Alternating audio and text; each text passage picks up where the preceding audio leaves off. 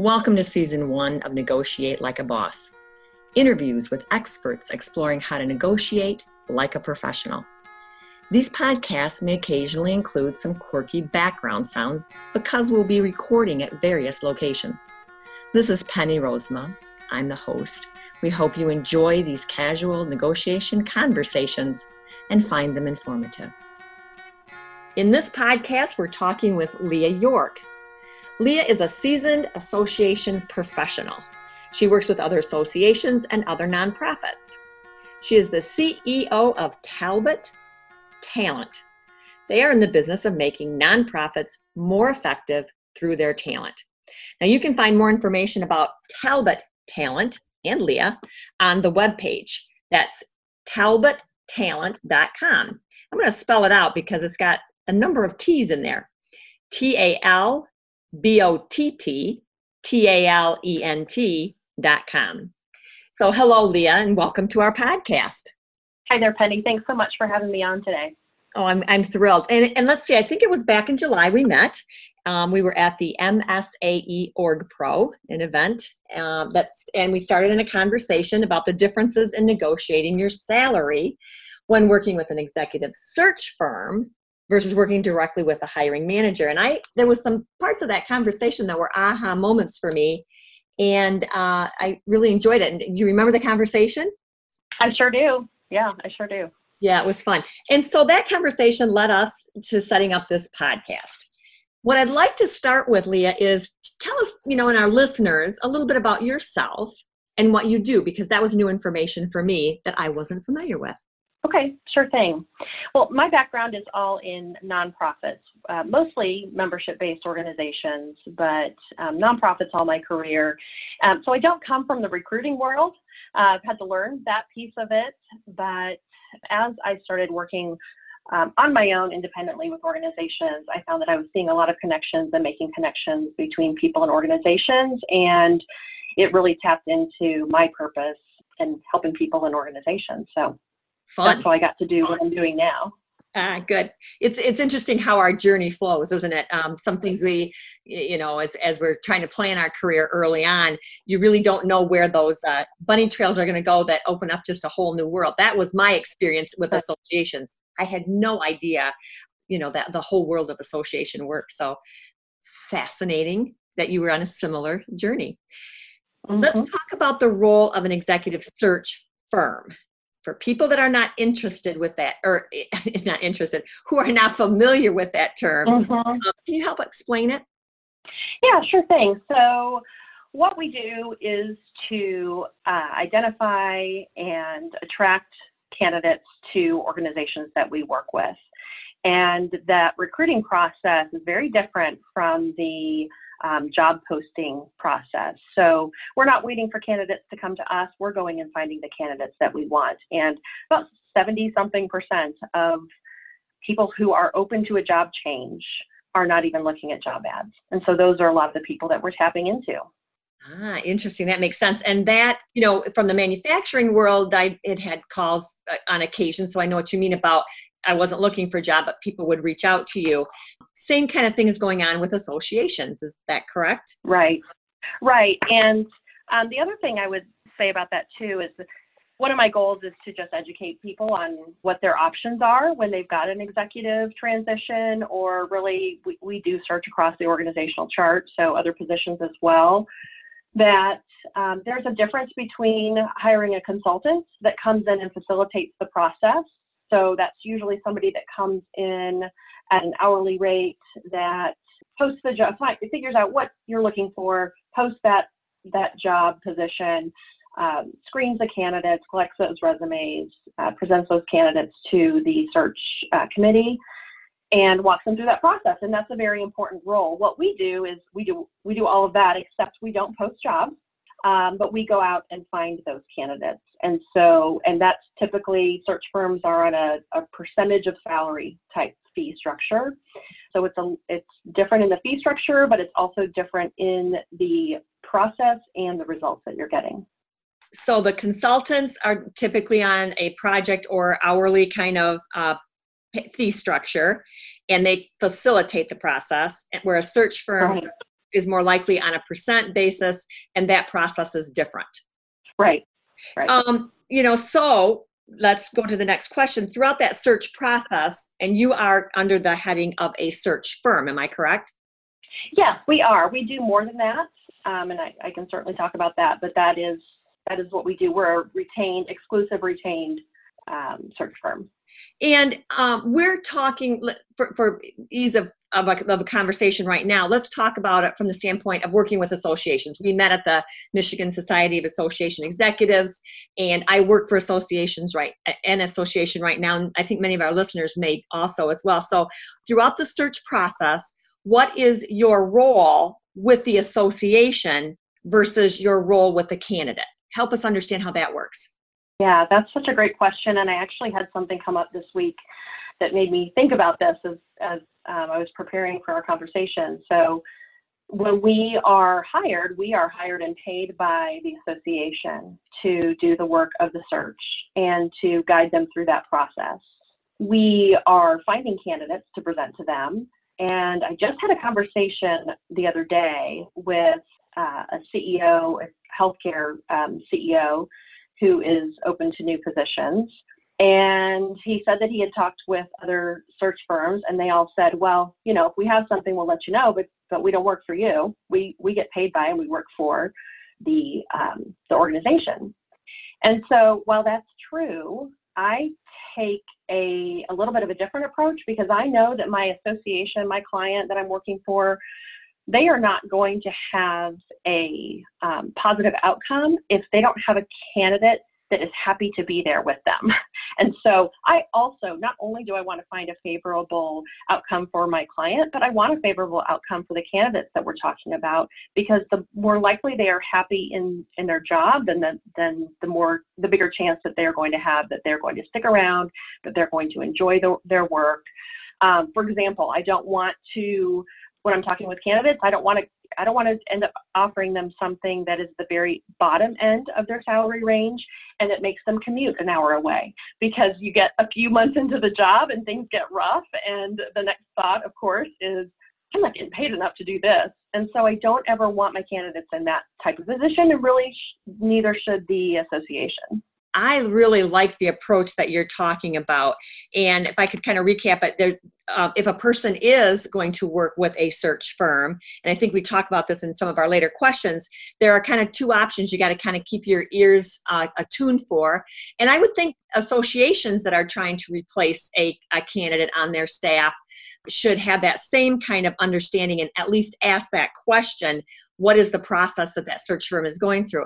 If they say i work solely for you the association that's one option but understand the implications of that. And then right. if you're going to work with someone like yourself there has to be a level of trust you know, right eh, eh, you know with the person that you're working with. But it seems like a better win for both sides if you stay in close communication and are you know paying attention to what the needs are of both sides of the of the that negotiation. Is that kind of true right. of course of course and we get really i always advise candidates to make your recruiter your best friend tell them anything and everything that you're looking for and what your hopes and dreams are for your position and for your family and whatever you can share with them because a good recruiter will go and find as close to that as they possibly can for you because they want you to, to be successful and they want the organization that hires you to be successful. Right. Now, do you have i mean we, we had some other stories. I know you said this one happened just last week but are there other stories or examples of candidates that, that you that would help clarify how you work or um, how when i'm looking for a candidate or when i'm looking for a job the things questions that i should ask? Yeah, so um, a great example is a candidate that we had for a position, and she, um, I don't think she had ever worked with a recruiter and didn't realize how much she should probably share with us because when we are recruiting candidates, we are thinking from day one, um, am I going to be able to find a happy outcome for this organization and this candidate? And so if that candidate had been really transparent with us, we could have probably found a great solution for her. But what happened with this candidate is that she um, she tried to negotiate with us rather than allowing us to negotiate on her behalf with the organization. And so when she was negotiating with us, she was giving us a number, expecting us to come back with um, you know, a, a counter and so on and so forth. And what happened was we asked her, what, what is your absolute, what is your range? What's your absolute low? What's your, what's your goal number for this next year? What's your goal number for five years from now? And because she wasn't really open and honest with us about that, she didn't end up getting selected for the position. And when we told her that, she said, "Oh, well, I I would have gone to another salary. I would I was waiting for you to come back with with another, you know, a counter offer." And so, you know, when a recruiter says to you, "What is your absolute? What lowest? Um, what's your what's your goal number?" Be really transparent with them because a good recruiter will go to bat for you and probably won't get you absolutely everything, but can get close to it if it's a good if it's a good match with the organization. Yeah, and so the I think this is a part of the conversation that we had um, last July is that um, my experience has not been with a recruiter, or I'm sorry, with mm-hmm. a you know um, an organization like yourself, a search a search mm-hmm. firm. It's always been directly with that hiring manager, and you absolutely wouldn't. You know, there there is an expectation that you should negotiate. Um, I often tell, especially women, that if you take the you know that the hiring manager is expecting you to negotiate and if you don't they may question their decision to hire you because they were planning on a negotiation and i think the mm-hmm. biggest takeaway from this is that relationship that you have with the, the recruiting firm and understanding that right back to the, the beginning where you said that there's kind of like two ways you can do it. If the recruiter says i am working for the association that would be a different mindset i'm assuming than a person if when they're working with you and they say you know look i'm finding the best candidate for both sides. If they tell you i need you to be transparent then there has to be an opening up of some trust level there. Does that kind of what you're saying right yes the only thing i would add is that we are working for the organization they're the ones that are paying us so at the end of the day the organization's best interest is always what i'm looking at always but most of the time, the candidate's best interest becomes the organization's or the association's best interest. And that's where uh, that comes into play of looking for um, the best outcome for the candidate. So I wouldn't say that I'm really working for both of them because I, I am working for the association. so I just want to clarify that. But again, if a, a happy candidate is going and a, a, a, new hire, a happy new hire is going to stick around longer, and um, the organization is going to be happier with the outcome um, that way. So, so you know, know that, that clarification is really good because it is kind of a it's a middle ground between working directly yeah. with the hiring manager and working with the executive search firm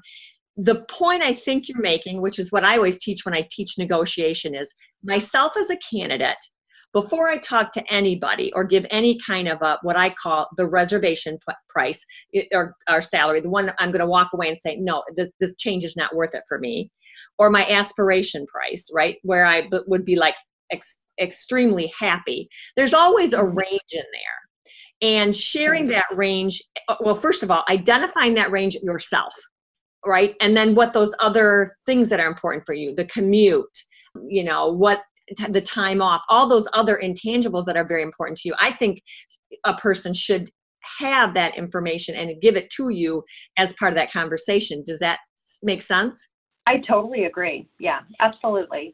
And because we're talking to people and associations all the time, we're out there in the marketplace, we know what the numbers are. A lot of times I can give somebody feedback if they're way off base from what the market is going to pay for their skills and their experience but yes, they should have an idea. And I would say, uh, you know, one of the mistakes I made way back when, before I ever started doing any um, searches and recruiting, was that I kept thinking, well, what do I think I could get? Not what do I what do I want and what do you what do I think the value is that I'm bringing to this organization. So if you can really just set aside everything about what you think you could get and think about what the value is that you bring to an organization. And also not just that aspirational goal of, for right now but that aspirational goal for five years from now. We were working with an organization um, recently that you know i'm looking at the big picture too of the candidate. Is this um, so sometimes a candidate will take a position for a lower end salary because it's the right step in their career to get to the next place that they want to go five, ten years down the road. So, I mean, there's a there's a lot at stake there. I mean, there are a lot of things that you can negotiate on, as you know. Right. Um, but but again, I would just go back to we are we are um, we're negotiating on the candidate's behalf, and so that it it requires quite a bit of trust. It does require trust, and I would I would guess that once someone has been through that with someone like yourself you, you know you kind of learn from the, the process there was uh, one comment that you had on it you know that, that, you're looking at the goals for down the road and um, i have had conversations before with associations that are larger than the association i work for which is a staff mm-hmm. one i'm it mm-hmm. but other associations where there there is a larger staff someone may want to transition from a role of being the you know a staff position to being in the executive leadership the ceo of the association or or so forth. So that would be an example of you know this is a transition that you're making and they would be in conversation with you to say what is the right salary? Right i don't have that experience for an executive leadership but you know i come in at this salary with the idea that there is this uh, opportunity for the advancement that the as we reach the goals the salary would raise accordingly and i'm i'm fairly certain a person like you could set up a negotiation that would have that stepped advancement Right. And most of the time, we cannot negotiate that into the offer. Sometimes it happens. We uh, helped an organization earlier this year to place, I'm um, trying to think what his title was, a senior director, maybe position. And we negotiated because their uh, vice president was about to retire in the, the end of this year, I think now. Uh, we did negotiate into the, the agreement that in the offer that that candidate would move into that VP role. So he was being really hired for the VP role, but he wasn't quite ready and they needed to have some transition time. Um, but that's rare. Usually it's more about what that, that's one of the things I ask my associations that I'm working with is what are the opportunities? Who, who is retiring in the next several years um, that you're aware of? and or what new programs do you have coming up where is there expansion or is there a decline if there's a decline in membership maybe they're not looking at any expansion and there not are not going to be op- opportunities within there and so i try to be you know help the candidate and the organization to be very realistic um, the candidates that, hey, there's a great opportunity here. You may even have a chance for advancement because of the growth in these areas, or they've got team that is going to retire pretty soon. Um, but then also on the other side, with the organizations being very realistic that if they don't have room for advancement, they need to remember that when they're hiring, they're probably not hiring somebody to be there for five or 10 years, depending on what the role is. For the executive right. director, maybe. But let's say it's a director position that reports to the executive director. They don't have any expansion plans for programs and they don't anticipate being able to promote that person, then that person may not be there more than three to five years. And so and they need to be realistic about I, that too. Right, and for uh, the ideal candidate, that would be the perfect fit, right? I mean, right. that's your. I really liked how you started out the conversation with the transparency. That's mm-hmm. where everybody wins, right? Right. You know, having your and I'm a firm believer in the candidate themselves has to have it all figured out in their mind first. Again, not what's the most I can get. What do I want? What is important mm-hmm. to me? What's the salary that is reasonable?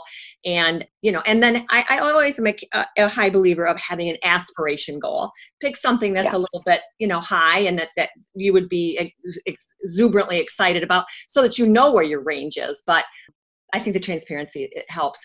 And the candidate can decide at what time, you know, during the conversations at what point they feel comfortable giving that information right? Right. Doesn't have to be in the yeah, first. we usually so we usually have a salary conversation like the first or second call. Okay. We do. Okay. We start there um, very often, and we talk about it throughout the process because by the time we get to the point where we are offering that candidate either a letter of intent from the search committee or an actual offer from the board or an offer from the CEO that's hiring another position, we want to be sure that pretty much everything has been figured out and negotiated by that time. So not only am I talking from the very beginning with the candidate about salary um, desires, but I'm also talking for sure with the association too. And so I'm already thinking in my mind, where might these two meet? And I don't know for sure in the beginning because I need to know more about the candidate's experience and all of that that we figure out through the interviews process. And then also we figure out with the association. Sometimes they say, you know, we're not going higher than this. And then we go search and we come back and we say, this happened last year. You're going to find anybody we for said, we said all the candidates you really, really want are about $100,000 more than what you want to pay. So what are we going to do here? So we had to modify some of the goals and also what the um, the have to haves of the candidates and find something that would work for them. Excellent, excellent information, um, Lee. I really appreciate the information that you provided. I want to remind listeners that you're listening to the podcast for Two Views International. And if you'd like more information about Leah, you can find her at talbottalent.com. And we'll have her contact information and her links um, as resources on this podcast. Leah, do you want to wrap up by giving listeners some maybe some key points on what they need to think about as candidates for okay. a position. And if you have them for the association key points, be, feel free to share that as well. Mm-hmm. I think for the candidates, I'll just go back to um, being really open with your recruiter because that that person is going to be your best friend when you're trying to get when you're trying to meet your goals, your salary and your total compensation goals, really. And so make sure you share everything with them. Don't don't hold, don't hold anything back um, make sure that you can trust that person. And i think that and then allow them to kind of lead you through the process. I think that's probably the most important thing on the on the candidate side. Um, and and i'll just go back to one thing that um, we said which was to know what you want when you begin the process. And i absolutely agree. You you have to know that 100% when you go in to negotiate with the hiring authority but if you're talking with a recruiter and you're not really sure and you think and you, you want to have a conversation about it, that's a great person to have that conversation with because you can get some feedback about the value of your skills and your experience from your recruiter and be able to figure out what your goals are there. I like that. Very helpful, Leah. Thank you so much for joining us on the call today. And uh, remind listeners that they can get more information about Leah. Uh, they can contact you directly at your email address, I assume. Sure thing. It's Leah, L E A H, at talbottalent.com. And uh, there's a whole number of T's in there T A L B O T T T A L E N T.com. And you can find information about uh, Two Views International, and our uh, website is pennyrosema.com. If you have questions about negotiations in general, feel free to reach out to me. We'll share all the information that I have. It's great talking to you today, Leah. Thanks, Penny. Yeah, great talking to you as well. Thank you. All right. Um, that makes a wrap for this podcast. Thank you, listeners. Enjoy the day. You've been listening to Negotiate Like a Boss. For more information, check out the website at pennyrosema.com. That's P E N N Y R O S E M A.com. Enjoy the day.